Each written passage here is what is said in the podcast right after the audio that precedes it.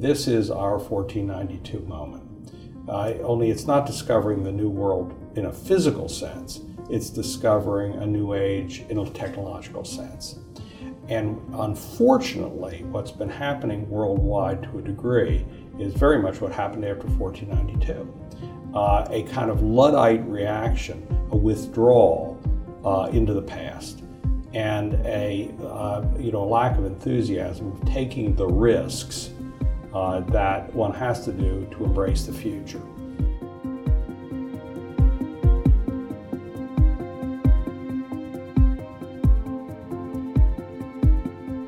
That was Gene Ludwig, former comptroller of the currency and founder and CEO of Promontory Financial Group, one of the foremost consulting and regulatory advisory firms for banks and financial services around the world. As a former top bank regulator and guru for the financial services industry, Gene has helped shape and respond to the evolution of fiscal, monetary, and banking policy for more than three decades. For this special FinTech edition of Bloomberg Law's Code and Conduit, we sat down with Gene in his downtown DC offices to get his perspective on a controversial proposal from his former agency, the OCC, to let financial technology companies become more like banks, as well as how regulators can encourage more lending and economic development, and his views on free higher education and the need for policymakers to embrace technology and really lean in to fixing systemic issues so that average Americans aren't left behind. Let's get to it. Gene, thank you. Lydia, it's good to be here. It's nice to see you again. We're going to get to some of these issues related to financial inclusion. I know you care a lot about them, but first I have a burning question for you. All righty. Bitcoin or Ethereum? well, it's an exciting area, isn't it? 20 years ago, Bob Rubin asked me to take a look at the question of whether or not there would be electronic money in the world. And what I said after I looked at it around the world was that it was definitely going to be the future but it wouldn't happen for 20, 25 years, and we're just about at that line. this is going to transform the world. Uh, whether governments end up issuing these kinds of uh, tokens or otherwise participating in this marketplace, which I believe they will, uh, or not, uh, clearly it's the direction of the future. But as to which one, I have no dog in the fight. All right. let everyone let everyone tussle and the best best one win. All right, that's a great answer. So, what do you think of the OCC's and Treasury's uh, support for a national fintech charter, for this special purpose charter for fintech companies uh, to become regulated by the OCC uh, have a single regulator instead of multiple state regulators. Uh, do you think that this is uh, a risk to the financial system? Do you think that this is going to help consumers if some fintechs pursue a charter? What are your thoughts on that? Great step forward, hugely positive. And let me explain why.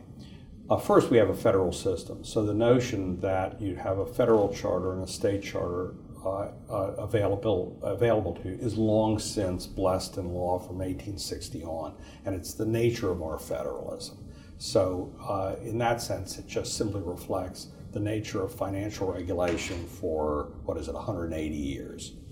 Um, the second thing is that um, uh, the more we can take the unregulated financial system and put it under the umbrella of a regulated financial system, the better off everybody is from the standpoint of safety and soundness and from the stand uh, for, for the individual institutions and for the country as a whole and from the standpoint of the provision of services in a fair way. Regulation isn't perfect but it, you know it tends to have those guardrails uh, to some degree around the system that make things better. That's been our experience eight, since 1860 when we started to have serious regulation um, it's not perfect, but it, but it is a plus. And um, the notion that one would allow this to happen and do it voluntarily has, a, you know, a nice uh, tone to it, not requiring it. Uh, and I think one's going to find over time for those folks who decide to have national charters that uh, they will meet higher standards. They will be over time subject to serious amounts of supervision and regulation and examination, which will benefit the system as a whole.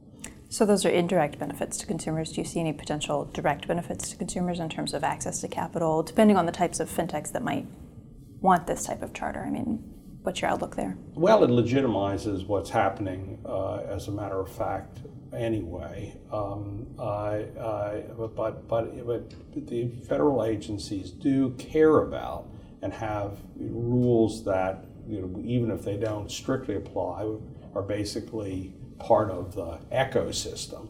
Uh, for example, CRA and CRA obligations uh, that um, that help, uh, I think, uh, put guardrails around the system for consumers as well. Okay.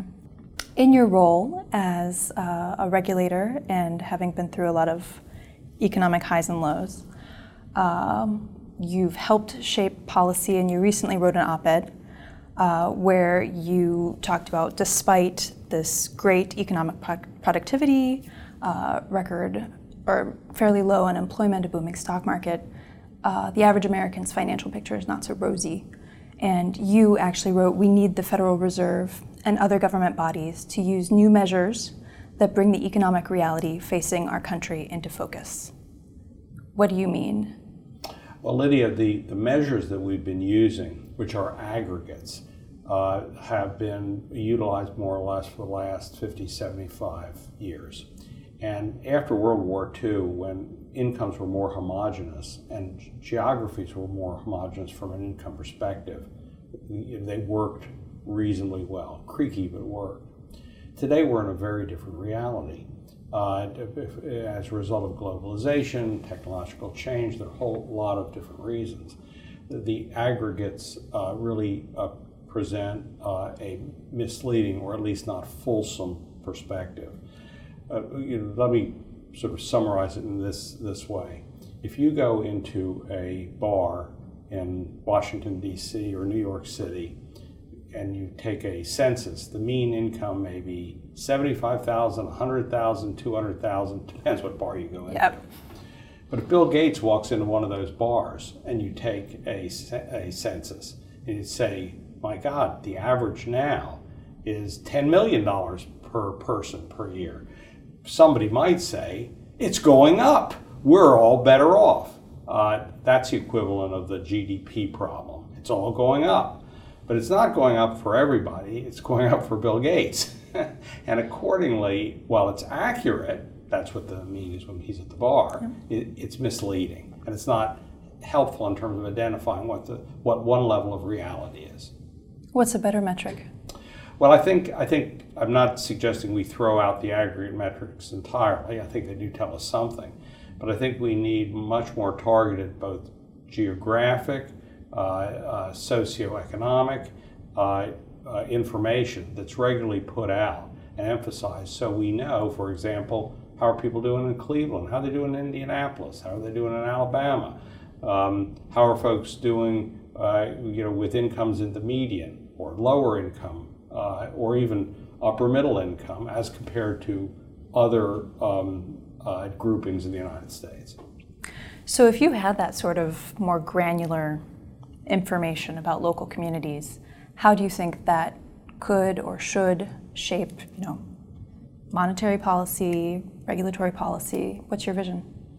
Well, first, uh, as a use a doctor anal- analogy, uh, you got to uh, you know, examine the patient and have a sense of where it hurts, you know, and that's step one. So we've got to have the data so we know exactly what areas are hurting and are they getting better or are they getting worse, so we can look at those uh, areas that are disadvantaged. In terms of what we do, my suspicion is it is not a one size fits all set of solutions. That's uh, the disaggregation suggests that in part. Uh, uh, but I also think there are broader national policies we could have that would, uh, for the short and long term, be beneficial to us. Uh, having said that, as I say, there's there's a, a, great deal in a great country like ours, as large as it is. There's a great deal about those solutions that have to be tailored for the geographic areas and the uh, socioeconomic groups and the ethnic groups that exist in those geographies. Well, I'd like to touch on a program that you helped uh, spearhead when you were comptroller in the mid 90s during the Clinton administration, the Community Reinvestment Act. Um, how do you feel like that's working, and what lessons did you learn or take away when you helped sort of reform that program? You you know, as we're moving into a new phase where it's looking at additional changes? Um, I, I'm happy to say the CRA has been a huge plus for America, and the changes we made demonstrably helped in that regard. If you just simply look at the amount of money that has been utilized to help low and moderate income Americans pre the uh, changes in the regulations and after the changes, the numbers are dramatically higher after the changes. Uh, having, having said that, nothing lasts forever and the world moves on, and there are issues today uh, which the government's now uh, proposing to address, which makes all the sense in the world to address because it's 20 years later. I mean, an example of that is, um, is again geographic in nature. Uh, the, when CRA was passed, I think 1977 is the year, but in any case, uh, when I was uh, reforming it about 1994, branches were still branch bank, mm-hmm. branch of banks were still the delivery mechanism predominantly. Today, we're looking at cell phones. We're looking at all kinds of different kinds of mechanisms for delivery of financial services that are really national in scope. And so many of the financial companies that are emerging are looking at a marketplace that is national in scope, not geographically limited. The, the way the rules were written and the way the statute reads in part, it's, it's focused on where the physical locations are. And accordingly, there's a disproportionate amount of CRA activity around the headquarters um, uh, uh, you know, locations. That doesn't make sense if, in fact, the enterprise is really doing its business nationally. And so there needs to be changes that really reflect uh, uh, the modern uh, uh world in which we live. Now, where would that leave community banks that really are, you know, closely tied to their communities that don't have even necessarily a statewide footprint um, in terms of level of competition with some of these online lenders and, and larger regional and national banks? Uh, Lydia, obviously, and it's a very good question, very, very good question. One has to deal with this in a, com- I mean, the rules will end up being reasonably complex if they're going to be fair. Mm-hmm. Uh, unfortunately, I'm a big believer in simplification, but there's only so much simplification you can do in a, in a nation of, what is it, 300 million people and stretch coast to coast right, we're going to have to have the community banks recognized for what they do geographically, not nationally, but we're going to have to have rules tailored for other kinds of enterprises to reflect their own businesses and their contribution in this area. So, one of the issues that seems to be coming to the fore here is that different agencies are considering different ways of uh, conducting CRA evaluations and sort of developing that metric for how banks can meet their requirements. Uh, one is your former agency, the Office of the Comptroller of the Currency, um, and the other is the FDIC, the Federal Deposit Insurance Corporation. Um, and that's sort of this this question that you got to, you know, should branches be included in assessment areas?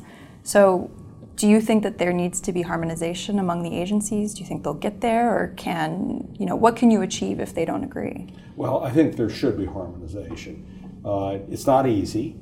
I did it in my time, and uh, we had somebody appointed from each of the agencies to head this up. Uh, we went around the country and had hearings. Uh, as I remember, there were six or seven in major locations in the United States, and had the public come in, and it was all-day hearings. Uh, and we ended up working together and understanding the problem together, and then hammering out a set of joint rules. The reason I think that's so important is that um, it, it just differences between the agencies add uh, complications that really, at the end of the day, are more um, uh, create more dislocation than they do benefit. And know, for some institutions, they actually have big institutions have the three charter types. They'll have a Fed member bank regulated primarily primarily at the federal level by the Fed. Uh, they'll have a state charter non-member bank regulated by the FDIC, and they'll have a national bank regulated by the Comptroller's Office. Trying to deal with all those rules regulations that, that may conflict is a, is a nightmare, and we shouldn't allow that to happen. I think Uh, we have very fine people heading these agencies. They can certainly get together and hammer out a set of rules and compromises that will work and will be coherent across the different uh, bank regulatory agencies. So, just one more question on this point. You know better than most, you know, the point of the CRA is to help develop businesses and encourage economic inclusion and, and expansion uh, and help people reach into the mainstream financial system and, and develop, uh, you know, whether it's their, their families, their communities, their, their businesses. What do you see happening if we don't get to this sort of harmonization quickly? Because you've highlighted these other issues that are, you know, persistent with wage stagnation and, and access to capital that are affecting our social and economic system. Well, it hurts. Um, I, I, I, laud the comptroller for taking up this issue. I think he's it's good to do that. It's a hard job, uh, I, and I respect these other folks, and I think they will work to come to a harmonized result. But to the extent they don't, uh, it, it uh, you know, decreases the likelihood that we're going to be as effective as we should in these uh, difficult communities, um, which is very unfortunate. Uh, so, uh, you know, I'd encourage a focus on this and I'd encourage harmonization on this. Would you disagree with my characterization of the CRA and its goals? How would you put it? Well, the CRA is a very complex um, rule. Actually, for actually in the statutes, it's only a few lines. It's not. It's not very complex to read it, but it is very complex in its application um, and its history. It was originally set up to be an anti-redlining statute in 1977.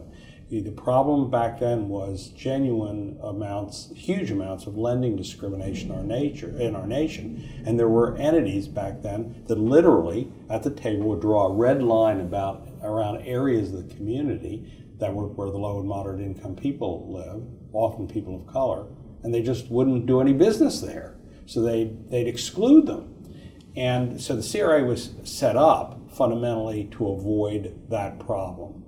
Uh, there were initially some bells and whistles tied on in terms of the importance of small business uh, and, and farm lending, which are in the statute. Um, uh, since that time, more complex financial uh, activities have become important. Um, investment has become a bigger part of our financial scene, and um, and of course, uh, with the uh, diminution of branches, particularly in low and moderate income areas, they become important as part of a, a, real financial experience. When I did the reforms, that part of it was obvious, and we did the best we could, given the statute we had, to uh, make the statute relevant in terms of investment and financial inclusion in terms of the provision of other financial services um, without torturing the statute too much.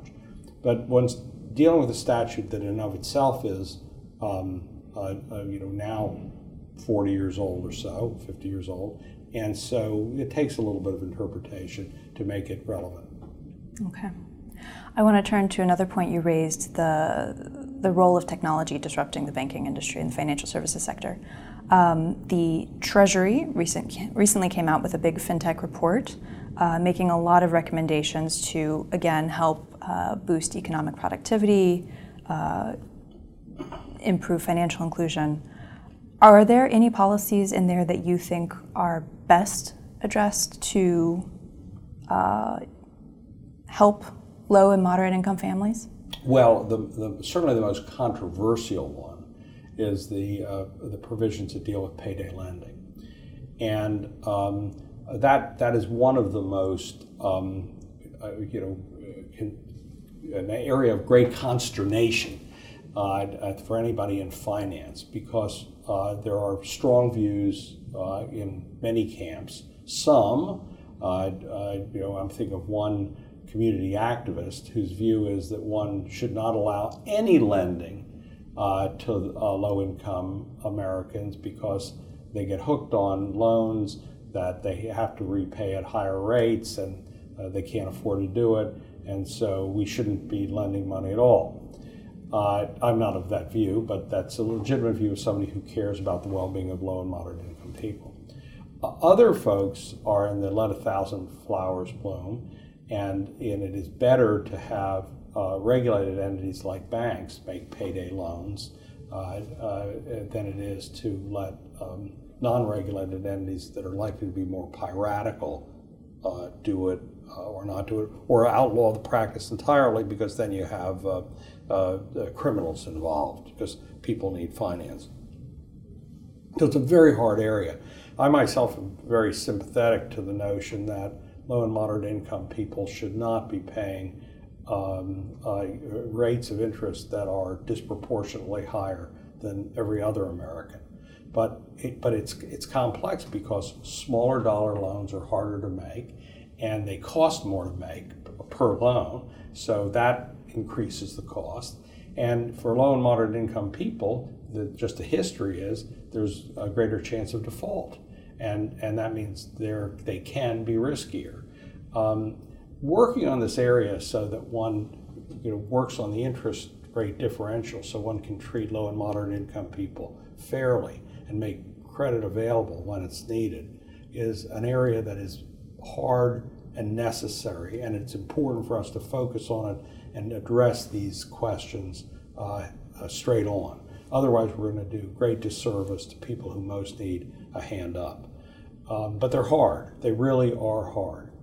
Um, uh, the fact that the Treasury is addressing them and asking these questions and raising it, I think, is fundamentally a good thing because opening the debate is a good thing. Now, I myself am a big believer in community development financial institutions, and I'm not a huge fan personally of payday lending. Uh, but um, I, I think one of the ways that we can really advance the ball here is to put more emphasis on uh, community development financial institutions designed to address specifically the problems of low and moderate income Americans. Well, so Treasury's made this recommendation. The OCC's actually issued uh, a bulletin to banks encouraging them to get back into small dollar lending, typically consumer loans that are less than $5,000.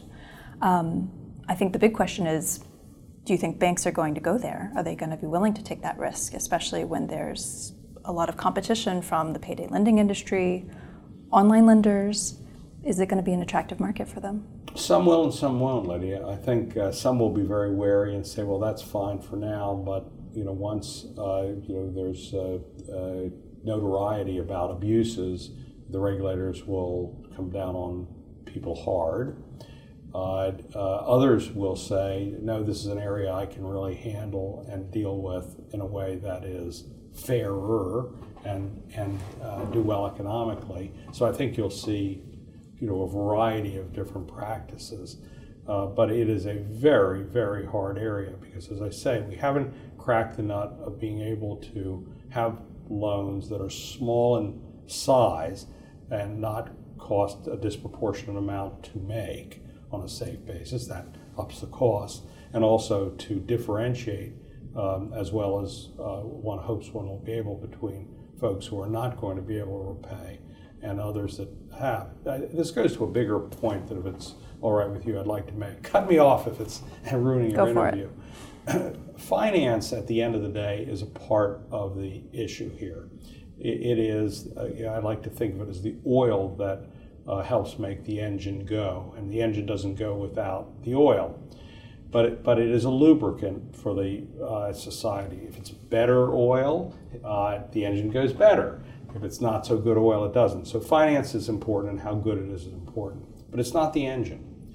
And um, in the United States right now, uh, we have a problem not so much with the oil, we actually have quite a robust and diverse financial system. Not perfect, but, but robust and diverse. The problem really is with the engine itself. Um, and that's why one sees this tremendous uh, decline in the well being of middle and lower income Americans. Uh, those issues have to be addressed. one can't get loans repaid if people don't have good jobs. and um, one can't save if one doesn't have enough money uh, that one earns to be able to save. So uh, you know, our fundamental issues, it seems to me, are uh, certainly not just financing, but maybe not even predominantly financing in terms of right now dealing with low and moderate income difficulties. So you're saying they're structural? There are, there are serious structural problems. What are the parts of the engine that need fixing? Well, clearly we've got an educational mismatch, uh, uh, I, and that's pretty obvious in the numbers. There are tens of thousands, hundreds of thousands, I'll bet millions of jobs which are being unfilled right now um, because the requirements for the technological sophistication uh, are such that uh, people aren't uh, prepared to be able to handle those jobs. On the other hand, um, uh, so, so we, we, need an educational system that allows people to address them. Uh, we also, uh, it seems to me, need to fix a lot of problems in America badly, like our infrastructure, in, in, in, a lot of different ways. Um, that'll both provide jobs and also um, I hope encourage the kind of, of work that is not technologically sophisticated necessarily, but is both needed, highly respectable, and I think in America, if I may say so, we, do not respect enough the um, uh, everyday work that makes our system go, and uh, you know deserves every bit as much uh, credit and respect as the doctor, the lawyer, the uh, Silicon Valley entrepreneur. So you've highlighted the parts uh, that you think need to be looked at, but you know you're not really saying something new. I mean, politicians campaign pretty much every season on better jobs, better education, fix our infrastructure. I mean, these are these are motifs that we hear raised frequently. So, what's it going to take to actually get Congress or to get policymakers to address them? Good, good for you, Libby. I think that that is that is right. That a lot of the things that I have come up with in terms of solutions to date are not particularly zippy or new. Uh, actually, I think that in fact um, there is, uh, you know, a level of of new that we've really got to think through, and I'll explain that in one moment. Um, but the fact of the matter is, we need unified, coherent, bipartisan leadership to drive this forward. When, when I came to office in uh, 1993, uh, uh, I, I, had the controversial um, uh, Senate vote in terms of my confirmation of 99 0.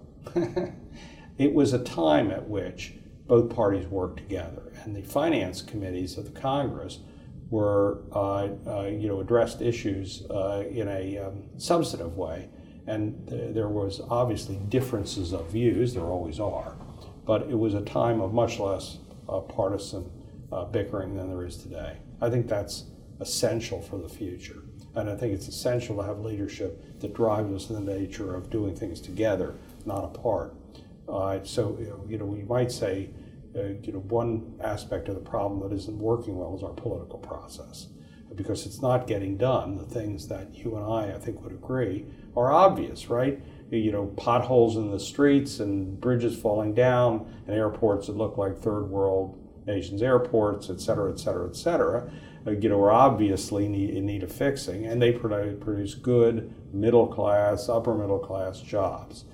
Um, education's more complex, and of course, it's local by nature, so it's, it's more complex. But the, but the part of this I think that is new that again I don't have a practical snap your fingers um, uh, solution to yet, but I hope over time will. I care about this. I'm going to sponsor a symposium uh, with the dean of the Yale Law School this coming year to try to have a sharper focus on these issues. Um, is um, is this uh, the um, in my view where we are in history is equivalent to 1492. This is our 1492 moment. Uh, only it's not discovering the new world in a physical sense, it's discovering a new age in a technological sense. And unfortunately, what's been happening worldwide to a degree is very much what happened after 1492 uh, a kind of Luddite reaction, a withdrawal uh, into the past and a uh, you know lack of enthusiasm of taking the risks uh, that one has to do to embrace the future. I mean, a good example of the reverse is what President Eisenhower did in the 1950s. So we come out of World War II with the highest uh, per capita uh, debt in the history of the United States. I think even till today. In other words, there was more uh, federal debt and state and local debt per capita than at any time, I think, in our history, but at any time in a very long period. And what did Eisenhower do? He did the Highway Trust Fund, and we invested heavily on our highways and our schools and our future uh, because there was a sense of optimism and embracing the future in a way that, in America, we were coming off an optimistic period after World War II, having, having won World War II, in a way that we are not uh, addressing these problems today. And recognizing that this is a moment of great transformation globally and that we have to um, reach out and embrace that future. I think it's, it ultimately will happen, but the question is how much pain before it happens. At the moment, we're not doing that. We're um, retreating into old nostrums and old fears. So you talk about embracing or, or, moving toward, leaning in maybe to this watershed moment of technological change. Um, where, how do you see that going? What does that embrasure look like? Well, let, let me give you one highly controversial uh, thought that is controversial uh, among the parties and with very few folks who would agree with me. I believe every youngster from whatever economic background who is able to get an education and wants to do it seriously should be getting it for free. It is absolutely in the interest of the United States to make sure that everybody who can advance themselves and grasp opportunity have that fair opportunity. It's essentially what the country's sort of uh, core values are. Uh, the notion that it's becoming dramatically more expensive for youngsters to be able to reach their dreams and go to college and, and, uh, and achieve social mobility is mad, particularly at a time when technological sophistication is more important. And, and, and one statistic, which is uh, directionally correct, don't hold me to the exact uh, uh, uh number, but directionally correct. Between 1970 and, uh, and roughly today, the increase in mean income in real terms, the average person's increase in income is roughly 4.8%. Um, the increase in educational costs is 117%. Um, the notion we're going to basically solve all those problems with loans is, is, in my view, crazy. It doesn't work economically because if one's going to have a middle income job, having got an education that helps participate actively in the middle class United States, but but you, you, know you don't have a job that's enough to pay for food and um, and uh, health care. By the way, the other statistic is between 1970 and and uh, and today, food is up 58 percent roughly, and and uh, healthcare up about 52. 50. Cost so of living has increased dramatically. Is, yeah. yeah. Right. So if you if you're going to earn money, you still can't live. We've not solved the problem. So so you know, uh, and and burdening people with additional debt for educational reasons, I think is completely crazy. It's exactly the opposite of what we ought to be doing. We ought to be encouraging people to reach and have a chance, a fair chance of reaching. Now, that's, as I say, uh, controversial within both parties. so, um, uh, and, and um, uh, but, but uh, I really believe it's a, a, you know big part of the necessary change we have to have. Some of these structural changes that you're yeah. talking about. Anything you want to add that I haven't asked you about? No, it's been it's been a comprehensive uh, interview. I'm glad we did this. This this is a a, a terrifically challenging time uh, for America and actually the rest of the world. You can see the tensions that are growing up in Europe and other countries because the technological uh, and uh, uh, changes that we're living through, uh, which are exciting and give us great opportunity to solve problems that uh, we couldn't solve before. Uh, that's real and it causes a certain amount of disruption and dislocation, and we've got to address them on a national basis for sure, but on a global basis. But we've got to get our heads from looking down and start looking up. These technologies allow us the opportunity to solve cancer, to solve other dread diseases, to, to have people live better lives uh, than we have been able to live before uh, to, uh, to really reach the stars. That's where we're going. And um, uh, and embracing these things and figure out how to deal with them is a challenge. Every generation uh, has had a challenge, particularly in America, right? This is our pioneer moment, uh, and we got to get on the buckboards uh, and start uh, moving out uh, with a sense of optimism and deal with our problems and not look down at the ground and and fail to deal with them because if we don't deal with the problems in a forthright fashion, I, I fear they will deal with us. Reach for the stars. Reach for the stars. Thank you, Gene. Thank you very much. Thank you for tuning into Bloomberg Law's Code and Conduit. For more on this story, fintech news, or for the other topics we cover, visit us at www.bna.com and sign up for a free trial or check out all of our podcasts at Code and Conduit SoundCloud page. This episode was hosted by me, Lydia Beyoud, and produced by Nico Anzalata. You can find me on Twitter at E L L E B E Y O U D.